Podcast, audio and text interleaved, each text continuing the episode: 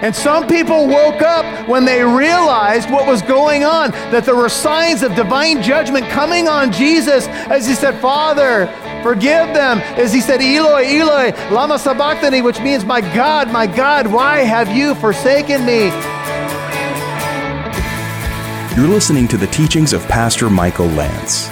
It's our goal to build up believers and reach out with God's truth to all people. Now, here's Pastor Michael.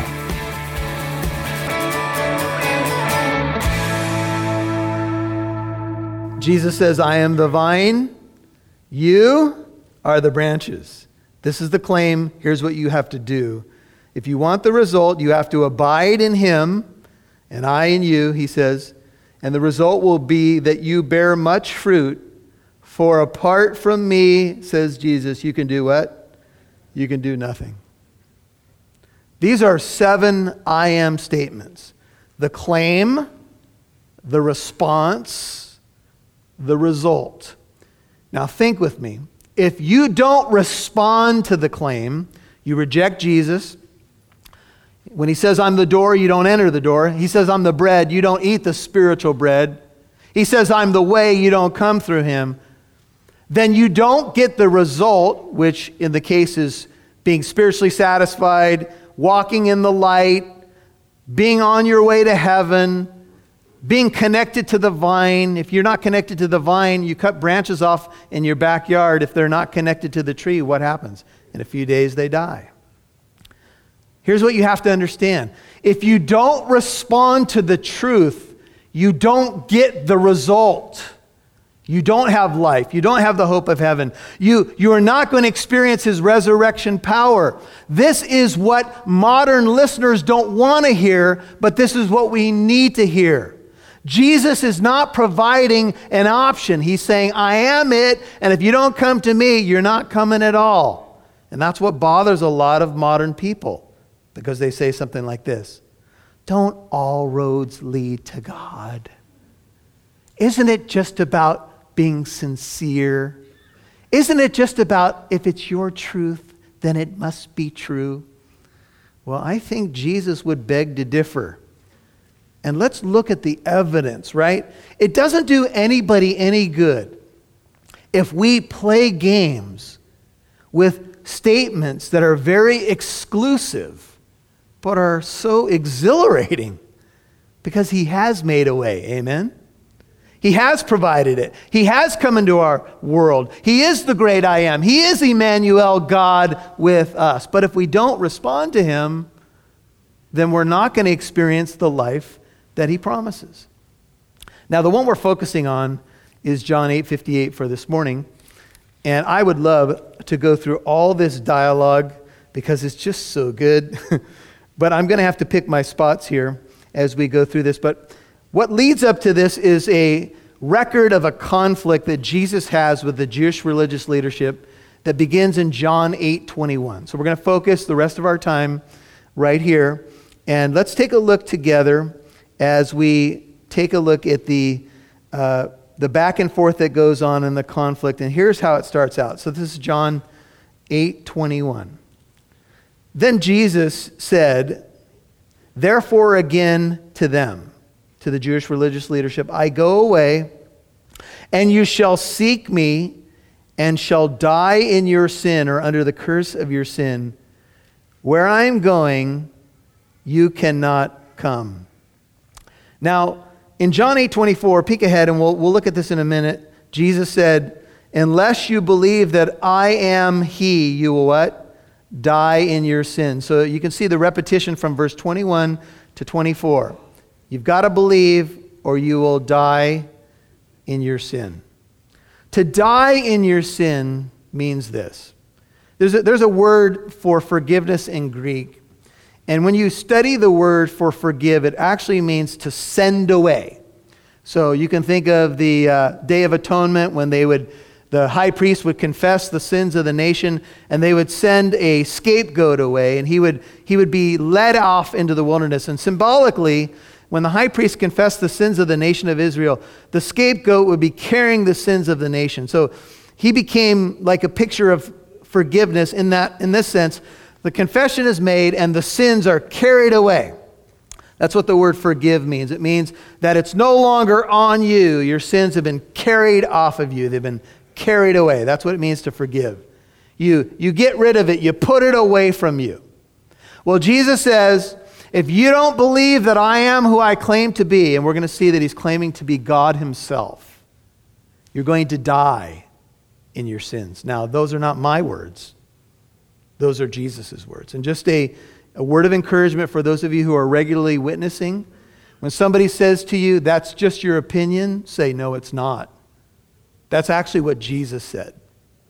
So your argument is with Jesus. If you have an issue with what he said, I understand. And some of these are radical exclusive claims. But please know, I'm just quoting the Bible to you. This is what Jesus said. And I think it would be good for modern listeners and modern people who are just on our planet to hear what he said and then they can weigh it and see if they want to believe it, right? And you do have free will, you do have that option. And so to die in your sin goes back to the idea of the book of Ezekiel. The watchman's on the wall. He is to warn them with the trumpet blast. You can write down Ezekiel 3:18. And if the person responds to the trumpet, um, the sin is no longer on them. Or if you're the one blowing the trumpet, you're not responsible for them because you blew the warning blast. So, this is the idea. Jesus is using language that if you believe that I am who I claim to be, then your sin will be removed and sent away from you. You'll be forgiven. But if you don't believe that I am who I claim to be, you will die in your sin. What does that mean? That means that you will die with it still there instead of being sent away. Everybody with me? You'll have to deal with the sin still being on you instead of on the ultimate scapegoat, who is Jesus. See, when Jesus died on the cross, there was a divine transaction. Your sin, if you're in Christ, went to him, and uh, his righteousness goes to you. That's the great exchange of the cross. But if you don't participate in that exchange, then your sin doesn't go to him, even though he died for it. He died for everybody, but you don't receive the gift. So your sin is not, uh, he doesn't pay for it on the cross. It remains on you, and you die in it. And so to die in your sin means what? It means you have to face Almighty God still cloaked in your sinfulness. Now think of, just for a moment, and I don't want to bum you out. Uh, this is a Christmas season, Pastor Michael. Come on. All right, here we go. Just think for a moment, just, just one, one moment. Think of how many sins you've committed over your lifetime. All right, and I'm talking about actions, words, things that you failed to do, things that you thought, oh, God help me. And then and then things that even your motivation was wrong. So like five different categories, right? Now, all I got to do is start thinking for about a second for me personally, and I'm like, rut row.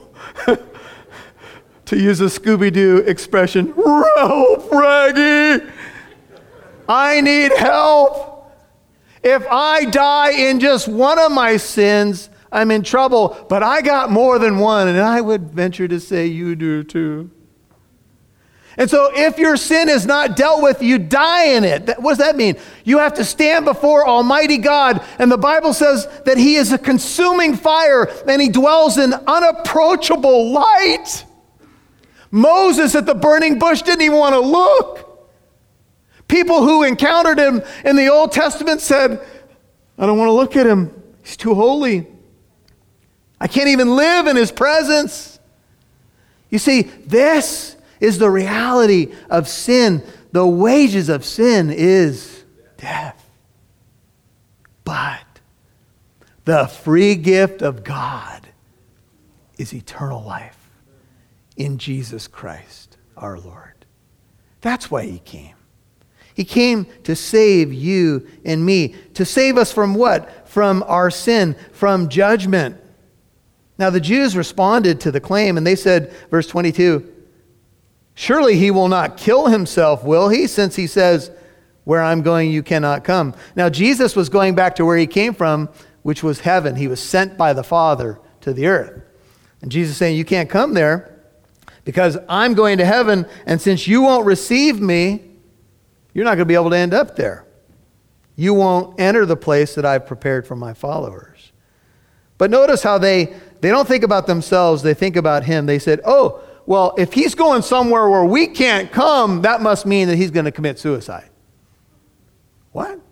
Yeah, because in the Jewish mind, to commit suicide meant you were consigned to the darkest and worst place in hell. Now, please hear me. That is not what the Bible teaches, but that's what the Jewish thought was of the day. You commit that kind of sin of self murder, you end up in the darkest, worst place. Now, get this that's the one place they thought they could never end up. So they said, well, if he's going somewhere where we can't come, he must be committing suicide or thinking about it because he's going to end up in the darkest and worst place of hell. And we could never end up there because we're sons of Abraham, we're Jewish, and we're religious. Uh oh. Actually, Jesus taught in Luke, Luke 16 that you can end up there even if you're a son of Abraham, but they thought, well, no, Abraham guards the gate, and anybody who has the right, you know, uh, ancestry and everybody, you know, you have the right paperwork, you're good. No, you're not. You must receive Jesus as Lord and Savior. But that's what they thought. He must be going to commit suicide. Ray Comfort was speaking at a local church, and he was about to come in and speak. A young man was sitting outside. And, uh, how you doing, Ray? He said to the young man. The young man said, ah, I'm I didn't, I didn't want to be here. The only reason I come to this place, talking about church, is because my parents made me. You'll hear more from Pastor Michael in a moment. But first, is it proper for Christians to celebrate Christmas? The Christmas season can appear to be a conflict of messages, images, and sentiments. The Origins of Christmas DVD will address frequently asked questions such as Do we know Jesus' actual birth date? Did the early church celebrate the birthday of Jesus? Did Christians really steal Christmas from a pagan holiday? The Origins of Christmas DVD wraps up with a practical answer to one final question Is it proper for Christians today to celebrate Christmas? And if so, how? Get your copy of the Origins of Christmas DVD today when you visit walkintruth.com. Now back to Pastor Michael Lance right here on Walk in Truth well, if he's going somewhere where we can't come, that must mean that he's going to commit suicide. What? Yeah, because in the Jewish mind, to commit suicide meant you were consigned to the darkest and worst place in hell. Now, please hear me. That is not what the Bible teaches, but that's what the Jewish thought was of the day. You commit that kind of sin of self murder, you end up in the darkest, worst place. Now, get this. That's the one place they thought they could never end up. So they said, well, if he's going somewhere where we can't come, he must be committing suicide or thinking about it because he's going to end up in the darkest and worst place of hell. And we could never end up there because we're sons of Abraham, we're Jewish, and we're religious. Uh oh. Actually, Jesus taught in Luke, Luke 16 that you can end up there even if you're a son of Abraham. But they thought, well, no, Abraham guards the gate, and anybody who has the right, you know, uh, ancestry and everybody, you know, you have the right paperwork, you're good. No, you're not. You must receive Jesus as Lord and Savior. But that's what they thought. He must be going to commit suicide. Ray Comfort was speaking at a local church, and he was about to come in and speak. A young man was sitting outside. And, uh, how you doing, Ray? said to the young man. The young man said, ah, I, didn't, I didn't want to be here. The only reason I come to this place, talking about church, is because my parents make me. The young man went on to describe how he was suicidal and uh, was considering taking his life, sitting right outside the church building on the church grounds. So Ray said, Would you please pray for this young man? Because I had a chance to witness to him and tell him about the good news of Jesus. Ray went on to say, uh, a phenomenon in the last couple of years is a, a Netflix series called 13 Reasons. You heard about it? In the movie, the heroine of the movie, a young teenage girl, records on video, uh, on uh, audio cassettes actually, her 13 reasons why she's going to commit suicide. Each of them are connected to a person. So she says, This teacher did me wrong. This counselor wasn't there for me. This friend did me wrong. This, this young man date raped me. And she goes through her reasons. And, and in the drama of it all, her reasons are quite significant and painful. And you, you kind of, as you watch it, and I did watch it because I wanted to see what people were watching, um, she, she's someone that kind of captivates you. The whole storyline can captivate you. But at the end, she, she becomes a, the hero of the story in this sense that she goes into the bathtub, but before she goes into the bathtub to kill herself, she basically uh, gives the audio cassettes out to basically give it to him. Like, right before I kill myself, I want you to know that you're one of the reasons. You're one of the 13. And then she's in the bathtub in this awful scene she takes razor blades and cuts up her arms. And it is so graphic and so terrible to watch, it, will take your breath away. After that, uh, I heard Ray say that two young teenage girls committed suicide a few days after watching that series, I think up in the Bay Area. And that was the problem with the movie is that they kind of glorified her actions. This is never the answer.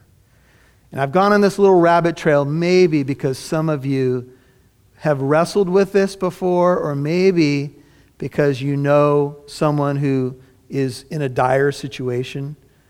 But let me just say this to you Jesus was not talking about committing suicide. No way. But that's what they concluded. That's what they thought he was saying because they couldn't imagine that they could be under the judgment of God. You see, there are many people that think if I just get out of the world, if I just get out of here, then all the pain will go away. But that's not what the Bible teaches. The Bible teaches the pain goes away when you meet the one who is your healer. Jehovah Rapha, if we could put it that way. And so they were mistaken. Jesus said, You are from below, I'm from above. You are of this world, part of the world system, evil world system. I am not of this world. You've got it wrong, fellas. I'm going back to heaven. I'm not going to be consigned to the deepest part of hell. You are gravely mistaken. In fact, I am the king of heaven. And you're going to bask in this light for a little while longer make sure you respond to it. You see the gravity of what's going on? They're talking to God in the flesh. And they were so cavalier and so blinded by their own sin. And then Jesus said, Therefore I say to you that you shall die in your sins, for unless you believe that I am, He is, trans, is uh, added by the translators. So it's italicized or it's in parentheses in your versions, I believe. He says, Unless you believe that I am, please note that. We'll come back to that designation. You will what? You will die without your sins being sent away from you. Unless you believe that I am who I claim to be. Now, in Greek, I am is a phrase ego eimi, We'll dig that out in detail a little bit more. But that is what God said to Moses when Moses said, When I go to the children of Israel and uh, they ask me, Who is it that sent me? And they ask for your name, what should I say your name is? This is Exodus 3. And God responds, Tell them, I am. Now, can you imagine a human being making a claim like that? There are people who read the New Testament and say, Jesus never claimed to be God. Yes, he did. Right here, he is making a claim to be the eternal God who spoke to Moses from the burning bush. And he says, Unless you believe that I am the eternal God, you will die in your sins. Leon Morris, great commentator on the Bible, talks about how this envisage, envisages such a high view of Christ that it's hard to imagine that anyone could take this any other way than Jesus being God. He claims to be the eternal God. Josh McDowell wrote a book called More Than a Carpenter. He is much more than a carpenter. Get this. Several years ago, Dr. Gordon A. Alles, a noted chemist and the man who pioneered the development of insulin for the treatment of diabetes, died of that very disease. His friends who were closest to him came to one of two conclusions. Either he did not know he had the disease, or he purposely neglected to use the remedy. What irony! The man who knew more about the cure for diabetes than anyone else in the world died of that disease. I do not know, says R. Kent Hughes, what the truth of the matter was, but if Alles knew his condition, the situation was even more tragic. In the same way, a person can know that Christ is the I am, he can give all of his mind to that. But unless there comes a belief that involves receiving the cure, he will die in his sins. Isn't it ironic? The, the person who figured out the disease and the cure didn't give it to himself. And there are people who can sit in churches their whole lives and never truly realize who Jesus is and never come to him for the cure. God forbid that it, that would happen. But do you think it happens? I'd say yes. Some years ago, we had a couple who was attending the fellowship, and they had invited a woman who was a Jehovah's Witness to our fellowship. She sat in the back row. She snuck in on a Wednesday night, and she listened to the gospel presentation, and she opened her heart to Christ. Uh, those who had invited her heard her praying the sinner's prayer along with me and uh, she was saved. Uh, a week later, I got a report that that young woman in her 20s, a Jehovah's Witness, died in a tragic car accident that week. And the week before, two Christian people invited her to a church service, probably overcoming fear and hoping she would respond. She opens her heart on the back row of our little church and then dies in a car accident the next week. This is what we're talking about. We're talking about Jesus making claims that have to do with life and death kind of stuff. And so they respond and they say, Well, who are you? Jesus said, What I've been saying to you from the, the beginning. What do you mean? That wasn't clear enough that I just said I am? That I just said, unless you believe that I am, you'll die in your sins? Well, who are you? Oh, we need a little bit more. Do I need to open the eyes of another blind person or unstop the ears of another deaf person or cast out another demon or hush the sea again for you to believe? Oh, later I'll call Lazarus out of the grave, but you won't believe even when I do that. So Jesus says, I have many things to speak to judge concerning you, but he who sent me, that's the Father, is true. The things which I heard from him, these things I speak to the world. They did not realize that he'd been speaking to them about the Father. When he said, He sent me, they, they didn't get it. Maybe they thought of a human father, or I don't know. Jesus 28 therefore said, When you lift up the Son of Man, primarily the reference there is the cross, then you will know that what?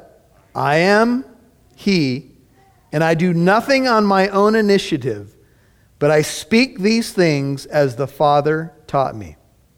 When you lift me up on the cross, you'll get it. Do you remember when Jesus died on the cross? The centurion said, Certainly this man was the Son of God. Do you remember the cataclysmic things that happened? It was dark at noontime from noon to three. The earth shook. The tombs broke open. There was some radical stuff going on. A whole lot of shaking going on. And some people woke up when they realized what was going on, that there were signs of divine judgment coming on Jesus as he said, Father, forgive them. As he said, Eloi, Eloi, lama sabachthani, which means, My God, my God, why have you forsaken me? As he struggles with the agony of the cross. Now,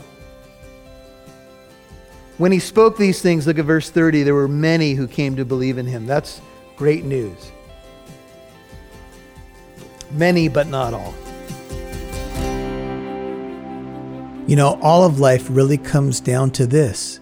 Do you believe in Jesus? Do you believe in who he says he is? He made some radical claims, but he is our hope and he is the way to heaven. I pray that you know him. I hope as you continue to listen to Walk in Truth, you will better understand why Jesus is the great I am, why Jesus is God in human flesh. I encourage you to listen next time to hear the conclusion of this very important message. Invite some friends who may not know Christ to listen in, and we'll talk to you next time on Walk in Truth. Thanks for listening to Walk in Truth, encouraging you to reach out with God's truth to all people.